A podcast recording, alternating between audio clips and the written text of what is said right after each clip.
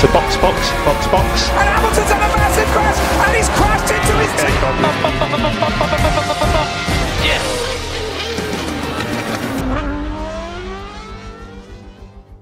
Herkese merhaba. Podstop Podcast'in yeni bölümünde sizlerle beraberiz. Yarış serilerimiz olan 5 kırmızı 1 yeşilde bu hafta Styria Grand Prix konuşacağız.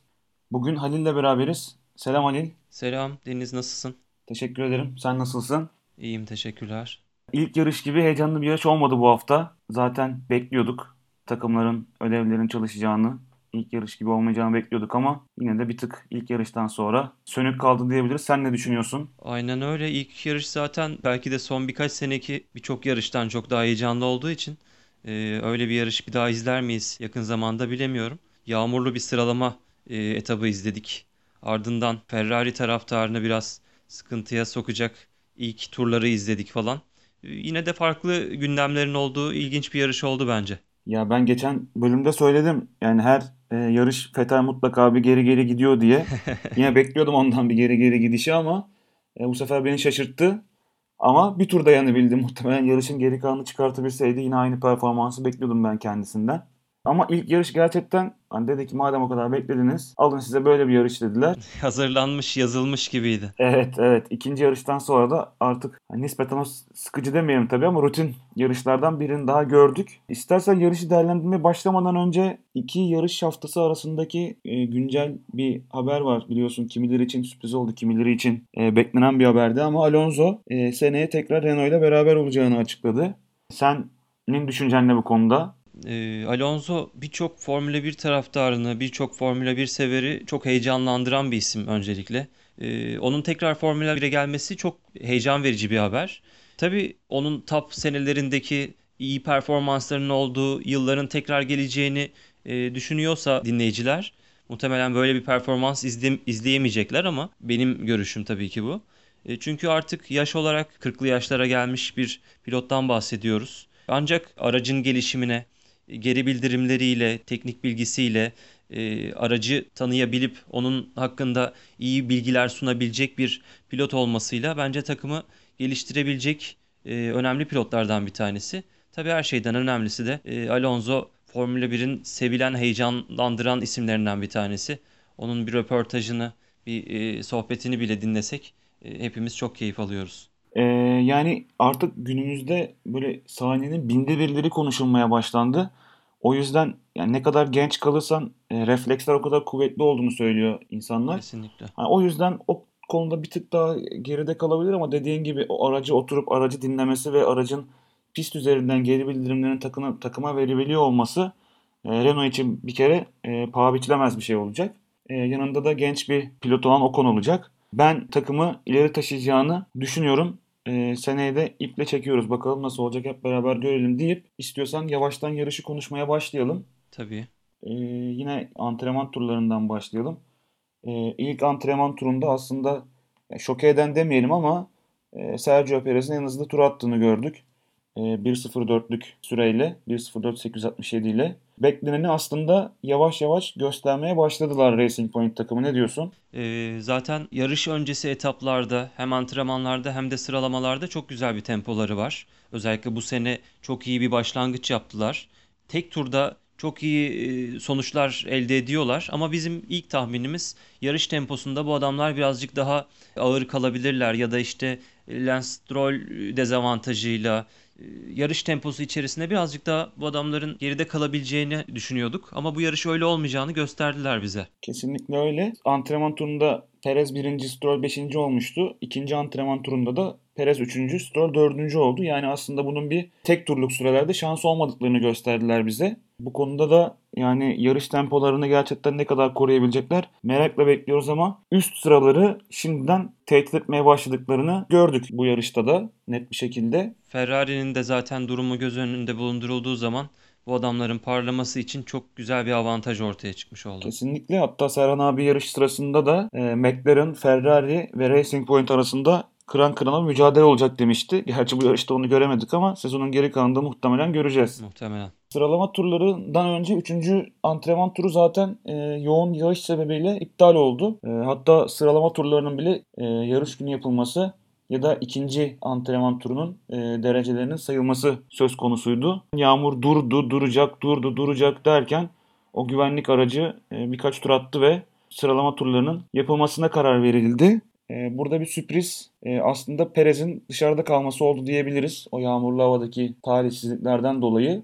Biz zaten Racing Point'te tek tur üzerinden değerlendirdik şu ana kadar ama yağmur tabii her şeyi değiştirdiği için beklenmedik bir sonuç diyebiliriz Perez için. Ya sıralamada e, dediğin gibi yağış miktarı sürekli değiştiği için her turda e, yarış süreleri değişiyordu. Yani o kadar değişken bir tablo vardı ki sürekli dalgalanan tur süreleri izledik. Sürekli beklenmedik isimler öne çıktı.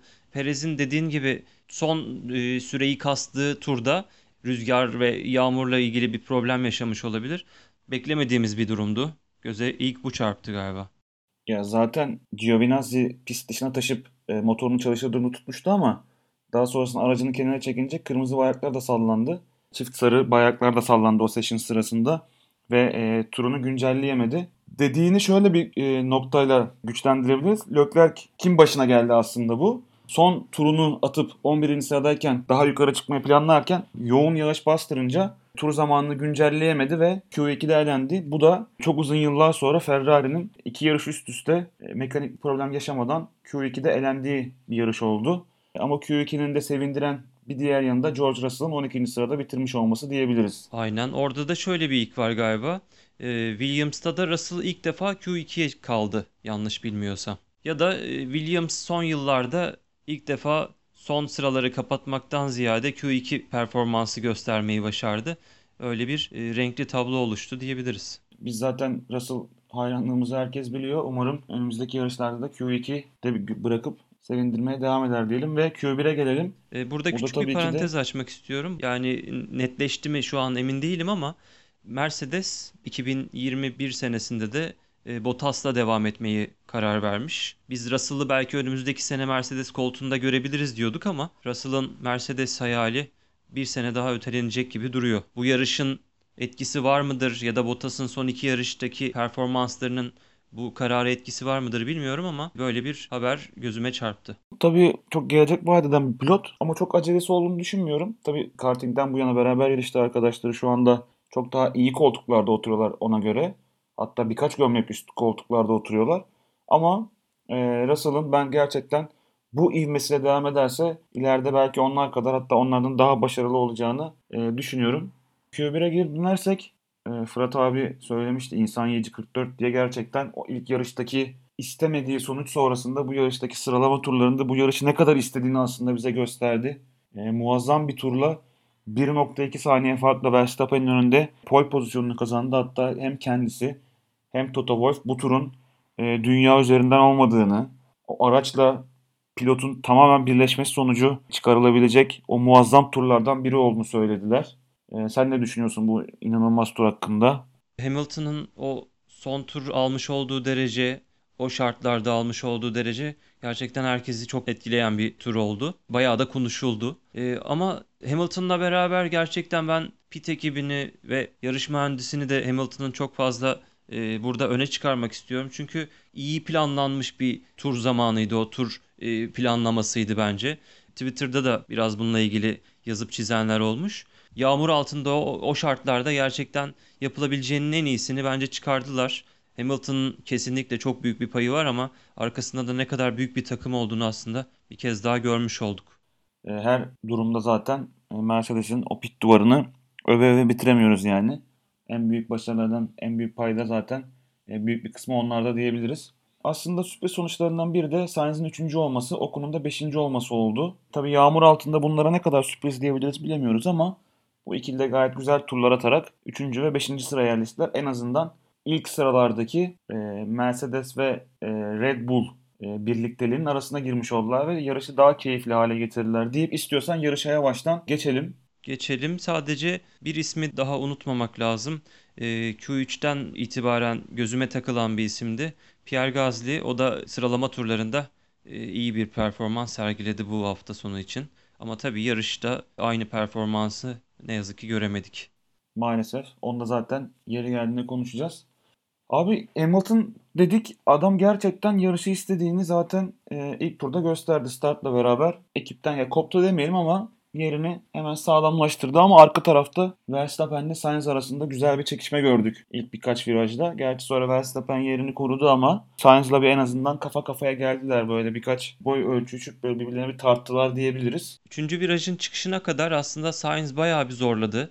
Bir kere çok güzel bir kalkış yakaladı e, ardından dediğim gibi viraj çıkışlarında birkaç kez kafa kafaya geldiler ama Verstappen için dezavantaj oldu. Hamilton da bu sırada yerini daha da sağlamlaştırma şansı oldu ama bunun çok bir anlamı kalmadı. Çok kısa bir süre içerisinde zaten güvenlik aracı girdi yarışa. Güvenlik aracından sadece o yer değişiklikleri tarafında Ricardo sanırım birkaç sıra öne attı kendini. Aynen. O da yarış öncesinde bayağı iddialı olduğunu söylüyordu zaten. Güzel bir start aldı diyebiliriz. Ama sonra zaten yine Ferrari'nin e, kabus günleri eksik olmadan devam ediyor ve 3. virajdan sonra hızlandılar ve e, Leclerc takım arkadaşıyla arayı kapatmak için yapmaması beklenen bir hatayı yaptı. Kesinlikle. Ve ekip sıkışınca bir anda Körbler'in de yardımıyla aracını e, Vettel'in aracının üstüne koydu diyebiliriz. Burada da tabii Vettel'in hem arka kanadı kırıldı. Leclerc'in de ön kanadı ve e, aracın altında ciddi bir hasar oluştu. Leclerc yarış sonunda hatalı olduğunu kabul etti ama sen ne düşünüyorsun bu kaza hakkında?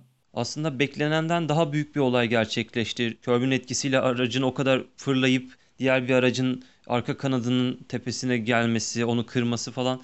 Hani bu kadar belki büyük kazaya sebep olacağını, bu kadar büyük bir zarara yol açacağını düşünmemişti bu hareketi. Ee, ama burada pilotların hem geçen seneden, daha önceki temaslarından hem de işte Ferrari'deki koltuklarıyla alakalı psikolojik tarafı var durumun bence. Ferrari'nin e, bu konuda nasıl bir net çizgi çizememiş olduğunu ben çok sorguladım. Yani daha önceki e, sezonda da kafa kafaya temas yaşadılar ve Ferrari puanlardan oldu. Hala bu adamların yan yana gelip bu kadar e, riskli hamleler yapmalarına Ferrari yönetimi nasıl izin veriyor? Aklım almıyor doğrusu. Bu konuda çok net bir çizgi çizilmesi gerekiyor bence Ferrari tarafından. Ama onun dışında tabii ki olayı yorumlayacak olursam e, Leclerc belki büyük bir e, zarara yol açacağını düşünmüyordu. Yine de oraya e, kafasını sokması bence çok acemice bir sürüş hatası oldu. Ferrari taraftarlarını o anda hayal edemiyorum. Maalesef. Onların birisinin yerinde olmak istemezdim yani. Ben tam olarak o birisiyim aslında şu anda. yani o viraj dönülürken ekip koptu gitti. Ben arkadan kırmızı arabalara bakıyorum. Ha baktım ulan dedim Leclerc gelmiş böyle birbirlerine yakınlar falan. Güm diye adam üstüne çıktı. Hay dedim Allah kahretsin ya. Arka kanat zaten koptu ve ha dedim yarış şimdiden bitti. İnşallah dedim Leclerc'te bir şey yoktur derken o da işte girdi çıktı ön kanadı değiştirdiler ama ciddi bir hasar varmış aracın altında. Zaten e, çıktıktan sonra çok yavaştı zaten. Yani araçların en arkasında bile yakalayamıyordu. O kadar yavaştı. Tabii pilotlar çok duygusal davranabiliyorlar bazı noktalarda. Bu kaza yaptıkları viraj e, geçen hafta Vettel'in e, Sainz'ın yanına gidip e, spin attığı viraj sanırım yanlış hatırlamıyorsam. Orada işte bir avantaj yakalamaya çalışan pilotlar ciddi hatalara sebep vere olabiliyorlar. İlk yarışta Vettel çok geri düştü. O hatayı yaptı. Seneye onun koltuğunda oturacak pilota karşı. Bu yarışta da Leclerc Vettel'le olan o hep birbirlerini yarıştırıyorlar ya bu iki pilotun. Onun aslında belki de e, gazabına uğrayıp e, orada o, o burnunu soktu ve Körb'ün fırlatması sonucu ikisi de yarış dışı kaldı. Ya zaten Leclerc çok duygusal bir pilot. E, bundan çok etkilenmiştir diye tahmin ediyorum ama tabii bu tarz e, hatalar bir kere oluyor ve o yarış dışı kalıyorsunuz. O yarış tamamen bitmiş oluyor. Bir sonraki yarışa kalıyor her şey. Benim de söylemeye çalıştığım buydu yani e, zaten grid cezasıyla beraber Lökler 14. sıraya kadar gerilemişti. Hani yarışın daha başında hani sıcak bir turdayken e, böyle bir avantaja geçebileceğini, o pozisyonu avantaja çevirebileceğini düşündü ama olayın bu tarafını düşünemedi o an için. Bu arada bu temas mevzusunu biraz uzatmış olacağım ama birkaç şeyi daha not ettim. Onları da konuşmak istiyorum. Yarış sonrasında Fethel'in açıklamalarını hiç denk geldin mi abi?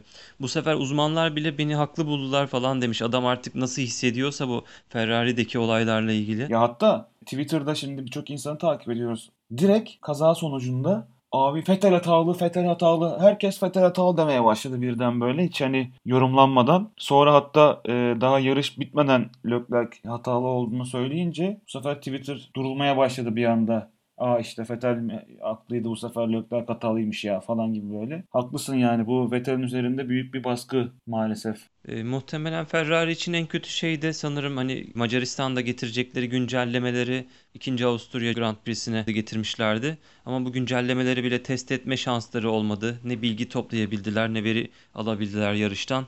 Bu da önümüzdeki yarışları birazcık daha e, zor kılacak Ferrari için. E, hatta böyle giderse bilmiyorum aldıkları tek podyum bile olabilir. Geçen yarışta Lökler'in aldığı podyum. Umarım öyle olmaz diyelim.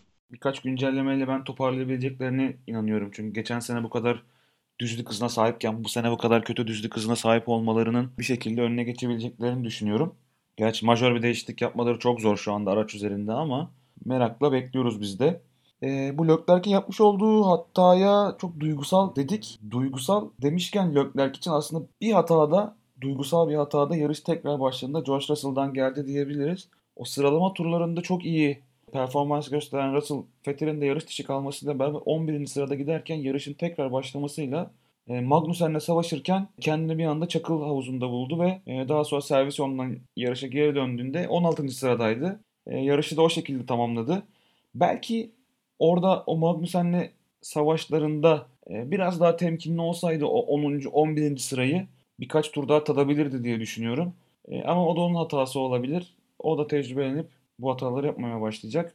Takım içi çekişmeler aslında sadece Ferrari ile sınırlı değildi bu yarış. Birçok takım içi çekişmeyi gördük ama 17. tur gibi Ricardo orta hamurla başlamıştı ve aslında bir strateji denemek istiyorlardı. Daha fazla pist üzerinde kalıp kendilerini daha öne atmak istiyorlardı. Aslında bu stratejinin çok başarılı olduğunu söyleyemeyeceğiz ama 17. turda Ocon'u geçmeye çalışıyordu. Birkaç tur geçemedi. Ocon aslında orada sert bir savunma yaptı takım arkadaşına. Ee, 19. tura kadar dayandı. 19. turda da e, Ocon'u geçmeyi başardı. Ama tabi Ocon 7 tur daha pistte kaldı. Fakat sonra e, geçen hafta Ricardo'nun e, garaja geldiği hatayı tekrarladılar ve soğutma probleminden dolayı aracı garaja çekmek zorunda kaldılar.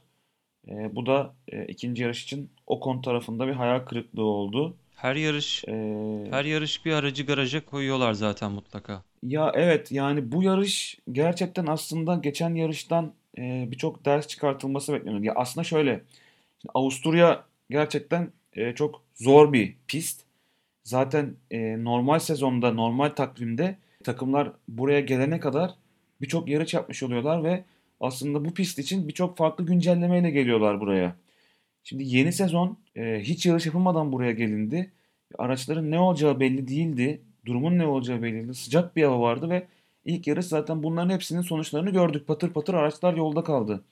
Ama burada alınan geri bildirimler, burada çıkan sonuçlar sonucunda takımlar derslerine çalışmış. Ama tabii Renault tarafında şaşırtmayan bir sonuç. E, Ocon yolda kaldı. Ee, bu arada Ocon'un e, yumuşak lastikle orta hamurlu lastik kullanan Ricardo'ya geçilmesi olayına ne diyorsun? Yani bu garaja alınmış olan e, problemle alakalı mıdır? E, yoksa Ocon bir senedir Formula 1 aracına binmiyor, bir el soğukluğu durumu mu var? Nasıl düşünüyorsun? Yani çok el soğukluğu diyebilir miyiz bilmiyorum. Çünkü sıralama turlarında çok ciddi süre yakaladı. Yani güzel de iş yaptı. İlk yarışta da iyiydi durumu. Ricardo tabii çok tecrübeli bir pilot. Yani Ricardo hangi takımda olursa olsun şu anda yanındaki pilotla çekişebilecek bir pilot. Yani Mercedes'e koysanız belki Hamilton'la çekişebilir. Daha gerilerde bir yere koysanız belki birçok pilottan daha önde olacaktır. Tecrübesinden yararlanıp o konu geçmiş olabilir tabii. O konuda biz çok tecrübeli olarak görüyoruz ama dediğin gibi bir senelik e, boşluktan sonra buraya geldiği için eşit şartlarda Ricardo'nun gerisinde kalmış olabilir. Keza 7 tur gibi çok kısa bir süre sonra dışarıda kaldı. Belki aracı soğutmaya çalışıyor olabilirdi o turlarda. Soğutamayıp da 7 tur sonra aracı garaja götürmüş olabilir. E, seneye Alonso ile beraber bu tarz problemleri pist üzerinden geri bildirimler vererek e, Renault tarafında azaltmaya çalışacaklarını düşünüyorum ben. E, Alonso ve Renault ekibinin. Deyip aslında yarışın e, üçte birlik kısmı burada tamamlanmıştı. Böyle yaklaşık 20. tura falan geldiğimizde Hamilton artık e, Verstappen'le farkı 5 saniyeye falan çıkarmıştı. Bu ikilinin arkasında da Bottas yer alıyordu. Bottas da iyi bir başlangıçta 6. turda Sainz'i 8. turda da Albon'u geçmişti. Böylelikle ilk 3 Hamilton, Verstappen ve e, Bottas olarak e, şekillendi 20. turun sonunda. Bu durumdan sonra artık Verstappen'in de lastikleri bitmeye başladığında Bottas'a karşı bir avantaj kaybetmemek için 25. turda aslında ilk pite giren pilot oldu diyebiliriz ve orta hamur lastiklerle pitten çıktı. Burada e, yarış sonuna kadar bir daha pite girmeyeceğini aslında biz de anlamış olduk ama ön taraftaki pilotların arasında ilk pite giren pilot olduğu için yarış sonunda sıkıntı çekebilir diye konuşmuştuk kendi aramızda yarış sırasında ki e, bunda son turlarda zaten Bottas o baskıyı kurdu ve geçti. Verstappen'den 3 tur sonra Hamilton girdi.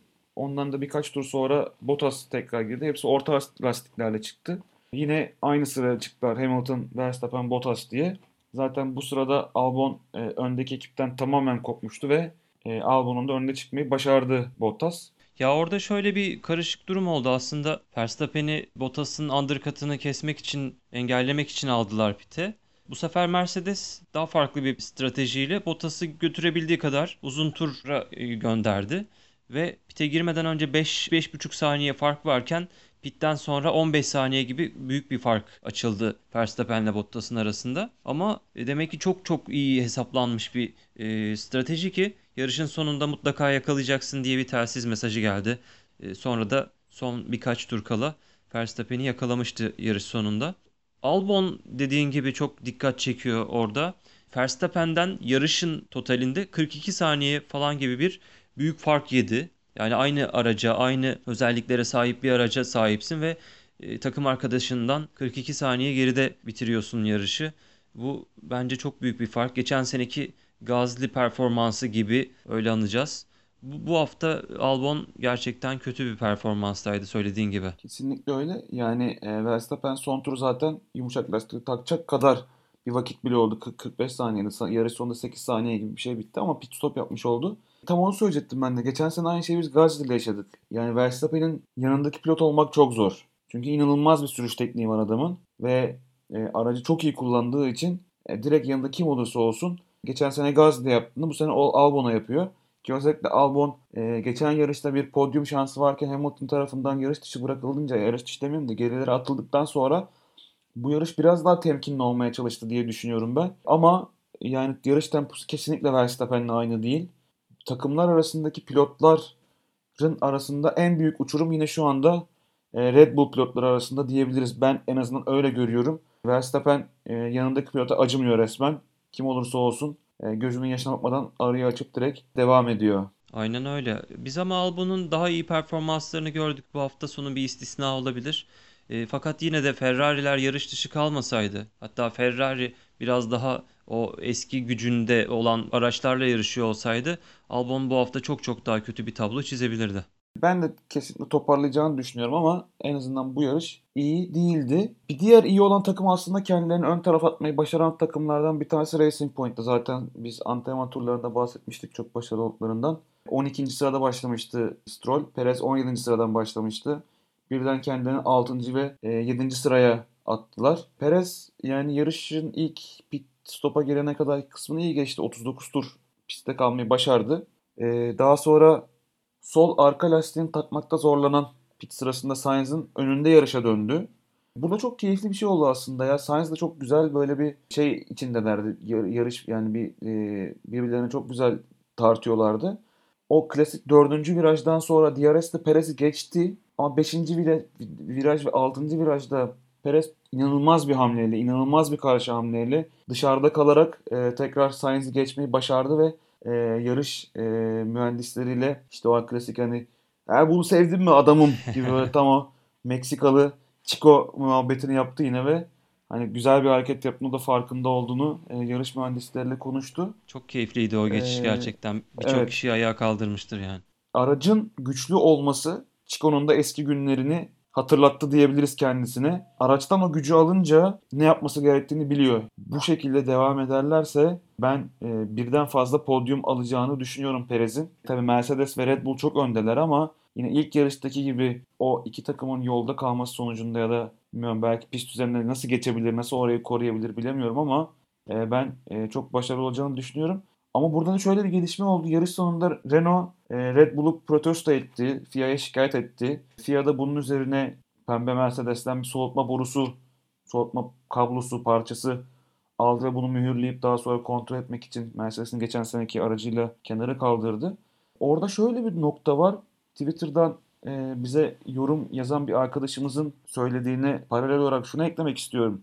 Şimdi aracı biz hep dıştan gördük bugüne kadar testlerde vesaire. Evet Mercedes çok benziyordu ama aracın iç aksamının nasıl olduğunu tabii göremiyoruz. Bilemediğimiz için çok bir şey söyleyemiyorduk. Ama yani soğutma kanalı, soğutma kablosunun yapısı, gerçekten iç yapısı Mercedes'te birebir aynıysa bu demek oluyor ki aralarında bir bir şekilde bir ticari ya da bir şekilde bir anlaşma sağlanmış ve bunun e, teknik çizimlerini ya da neyse artık bu bilgileri almışlar demek anlamına geliyor. Eğer yani dışarıdan göründüğü şekilde kopyalayıp kendi mühendisleri bunu geliştirmeye başardılarsa gerçekten tebrik etmek lazım. Çok merakla bekliyorum. Eğer aynısıysa yani bir ticari anlaşma varsa ya da bir şekilde bir kopyalama, bir çalıntı vesaire neyse onun ismi bilmiyorum. E, Racing Point'in artık böyle diskalifiye edilmesine kadar bile gidebilir diye düşünüyorum.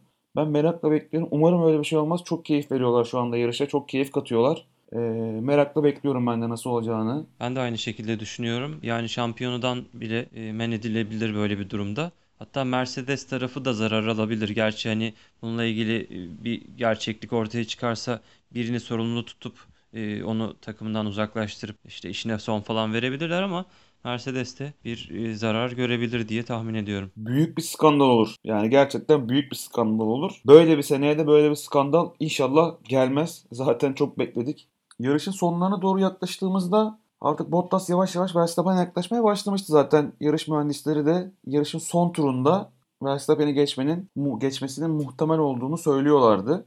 Az önce bahsettiğimiz o Sainz'la Perez'in arasındaki mücadelenin çok benzerini yaşadılar. Verstappen yine dışta kalarak Bottas'ın önünde kalmayı başardı. Ama tabii tecrübeli Bottas bir tur sonra bu sefer o dördüncü virajdan daha yakın çıkarak Verstappen'e daha iyi bir çekiş yakalayarak geçmeyi başardı ve ikinci sırayı perçinlemiş oldu. Böylelikle aslında yarışın ilk dördü netleşmiş oldu diyebiliriz. Hamilton ilk sırada, ikinci sırada Bottas, üçte Verstappen, dörtte Albon diye devam ederken Albon'la Verstappen'in arası artık o kadar açılmıştı ki Verstappen en azından bir en hızlı tur zamanı alıp o puanı almaya çalışıp pit stopa girip e, yumuşak lastikleri taktı. Keza aynı şekilde aynı tur Sainz da aynı stratejiyle içeri gelip yumuşakları taktı ve en hızlı tur Sainz'dan geldi ve oradaki ekstra puanı Sainz almış oldu. Fakat burada ilk 4 garanti dedik ama 5. sıra hiç belli değildi ki bu noktadan sonra 5.lik için ve geri kalan sıralar için ciddi güzel bir keyifli bir e, yarış çekişme oldu diyebiliriz. 5. sırada Perez artık ilerlerken Albon'a iyice yaklaşmıştı. Albon'u geçmek isterken bir temasları oldu ve Perez'in ön kanadı hasar gördü. Bu sırada arka taraflarda Stoll ve Ricardo birbirleriyle çekişirken Norris çok yaklaştı bu ikiliye. Stroll Ricardo'yu geçerken biraz dışarı taşırdı. Zaman kaybettiler derken Norris geldi. Norris de Ricardo'yu geçti ve e, o muhteşem son turlarından birini atmaya başladı Norris. Stroll yaklaşırken Ricardo'ya geçti ve bir tur bir sıra daha yukarı yaklaştı. Sonlara yaklaşırken Stroll'ü geçip Perez'in yavaşlaması sonrasında 5. sırada bitirdi. Geçen haftadan sonra e, muhteşem bir sonuç daha Norris için. Ne diyorsun? İki haftada çok güzel puanlar topluyor Norris. Aynen. Zaten şu anda sanırım klasmanda da 3. sırada. Bottas ve Hamilton'ın arkasında 3. sırada. Yani bu sene çok iddialı devam edebileceğini ben düşünmüyorum. En azından ilk 3 için düşünmüyorum. Bu seneye çok güzel bir giriş yaptı ama ilk iki yarış onun için çok iyi geçti. O da ayağına gelen fırsatları çok iyi değerlendirdi. Ben Perez'le ilgili de birkaç şey söylemek istiyorum. E, zaten günün adamı, yarışın adamı seçildi. Sainz'la olan çekişmesi çok güzeldi. Sainz'ı dışarıdan geçerek çok çok güzel bir sahne izletti bize.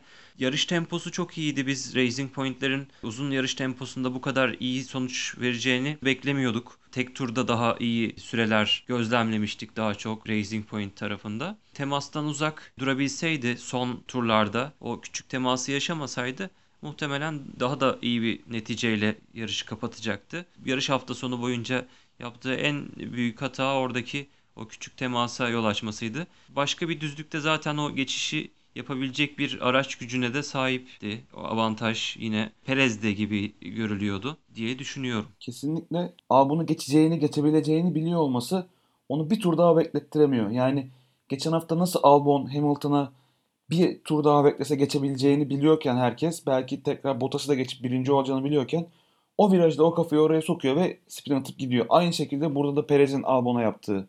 Yani onu geçebileceğini düşündüğü için oraya giriyor ve kanadına hasar verip e, gerilerde kalıyor. Norris konusunda haklısın. Üçüncü sırada şu anda. Orada kalmayabilir sene sonunda. Üçüncü bitiremeyebilir yarışı. e, seneyi. Ama yine de iki yarışta 26 puan topladı. Geçen sene e, tüm sezon boyunca sadece 49 puan toplayabilmişti. Yani neredeyse iki yarışta geçen sene topladığı puanın yarısı kadar puan topladı ve bir tane üçüncülük bir tane beşincilik kazandı. Gerçekten bu sene McLaren tarafını çok mutlu ediyordur diye düşünüyorum. Sainz'ın da Ee, Sainz'dan da daha iyi bir tablo çiziyor. En azından yarış günleri için söyleyelim bunu. Bir yandan da zaten Sainz'ın Ferrari'ye gidecek olması McLaren'ın e, Norris konusunda ileriye yönük planları olduğunu da biraz güçlendiriyor sanki. Onu böyle takımın şampiyon pilotu yapmak falan gibi uzun vadeli planlarının olduğunu düşünüyorum ben açıkçası McLaren tarafında. Kesinlikle öyle. Zaten seneye yanındaki pilot da Ricardo olacak. E, Grid'in zaten en eğlenceli ve en keyifli ikilisi olacağını herkes hemfikir. E, Ricciardo'dan da yine Sainz gibi alacağı çok şey var. Tecrübeli bir takım arkadaşı olacak. Kendini geliştiren bir takım olacak. Mercedes motoruna geçen bir takım olacak. Yani Norris'in başarılı olmamak için hiçbir bahanesi yok şu anda. Seneye ve ondan sonraki senelerde daha güçlü olacağına e, ben eminim. Diyelim ve yarışın sonunda aslında güzel bir foto finish oldu yarış sonunda da. 3 pilot yan yana geldiler. Stroll, Perez ve Ricciardo. Orada Perez bir adım önde kaldı. Ne kadar yavaş da kalsa 6. oldu. Stroll ve Ricardo 7 ve 8. oldular. Aslında o Norris'e geçildi, Ricardo'nun Norris'e geçildiği o virajda inceleme çıktı aslında yarış hakemleri tarafından ama bir ceza vermedi e, hakemler Stroll'e. Böylelikle e, yarışın 6. 7. ve 8. belli oldu. 9 ve 10. sırada Sainz ve Kvyat yer aldılar. Yarışın ilk onu belli olmuş oldu. Eklemek istediğin bir şeyler var mı yoksa yarışın yükselenleri ve düşenlerinden bahsedelim mi? Bahsedebiliriz artık yarışı tamamladık zaten. Yükselenler tarafında benim aklıma Perez geliyor tabii. E, Racing Point'le. O son Albon'la yaşadığı teması yaşamasa belki onu geçip dördüncü olabilecekken altıncı tamamladı. Senin aklına gelen kim var? E, demin de konuştuk zaten. Norris de bence yine bu haftanın e, geçen haftada olduğu gibi yükselenleri arasında geliyordu. Güzel bir yarış çıkardı o da. E, yükselenlerin sonuna da belki Russell'ı koyabiliriz. Yani evet yarışı çok gerilerde tamamladı ama onun için çok başarılı bir sıralama turuydu. İlk turlarda çok geri düştü o hata sonucunda ama bir umut vaat ettiğini gösterdi bize. Yükselenlere koyabiliriz diye düşünüyorum ben. Ben de öyle düşünüyorum. Özellikle de zaten olağanüstü bir sıralama etabını izlediğimiz için Russell'ın böyle bir performansla gelmesi gayet iyiydi. Yarış içerisinde zaten aracın performansıyla geriye düşeceğini biliyorduk. Ee, Russell'ı da bu hafta yükselenler arasında sayabiliriz bence de. Düşenlerde aklına gelen kim var? Düşenlerde podcast'in başında da söylemiştim. Gazli sıralamada çok iyi işler çıkardı. Epey yükseldi ama yarış temposunda da aynı hızla e, geri düştü. Bence yarış tarafında bu haftanın düşenlerinde Gazli söylenebilir. Onun dışında zaten Albon'u da ben bu hafta düşenlerde saymak istiyorum. Çünkü takım arkadaşının 42 saniyesinde tamamladı. Yarış temposu düşüktü. Belki bir problem vardı yani. Hani bir problem varmışçasına yavaş kaldı. E, öndeki gruptan koptu. Benim aklıma gelenler bunlar. Senin düşenlerde bir tahminin var mı? Şöyle düşenlerde sana kesinlikle katılıyorum. Zaten Gazli yarış dışı kalan Ferrari ve Renault pilotu Ocon haricinde geri kalan 17 pilotta son iki sırada Latifi ve Russell vardı. Onlardan hemen sonra zaten Gazli geliyordu. Gazli burada olmaması gerekiyordu bu yarışta bence. Belki bir problem vardır bilemiyorum ama e, hiç iyi bir yarış geçirmedi. Dediğin gibi Albon'da yani o Verstappen'in gazabına uğruyor. E, şu an kötü gözüküyor ama en azından bu yarışta gerçekten geçen yarışa göre kötüydü diyebiliriz. Yani düşenlerde bence bu yarış Leclerc'i koyabiliriz. Çünkü geçen hafta çok övgü topladı bizden. Yani çok yavaş giden bir araç vardı. Bir şekilde ne yapıp edip o aracı o podyuma koydu. ikinci sıraya park etti. Bu yarışta da belki yani bir şeyler yapabilir mi acaba diye düşünürken o ilk turda yapmış olduğu hata sonucunda takıma pahalıya patladı. O yüzden düşenlerin son sırasına Leclerc'i koyabiliriz. O zaman Halil teşekkür ederiz. Haftaya Macaristan Grand Prix'si var. Merakla bekliyoruz. Bu kadar aksiyonlu olmayabilir diye düşünüyoruz. Yarış öncesi video serimizde Macaristan pistini tanıttık sizlere. Twitter'dan ve diğer kanallardan pist hakkında merak ettikleriniz varsa videoyu izleyip öğrenebilirsiniz, görebilirsiniz. Bakalım haftaya neler olacak diyoruz. Halil teşekkür ederiz abi. Haftaya görüşmek üzere. Ben teşekkür ederim. Keyifli sohbet oldu. Haftaya görüşürüz. Görüşürüz. Hoşçakalın. Hoşçakalın.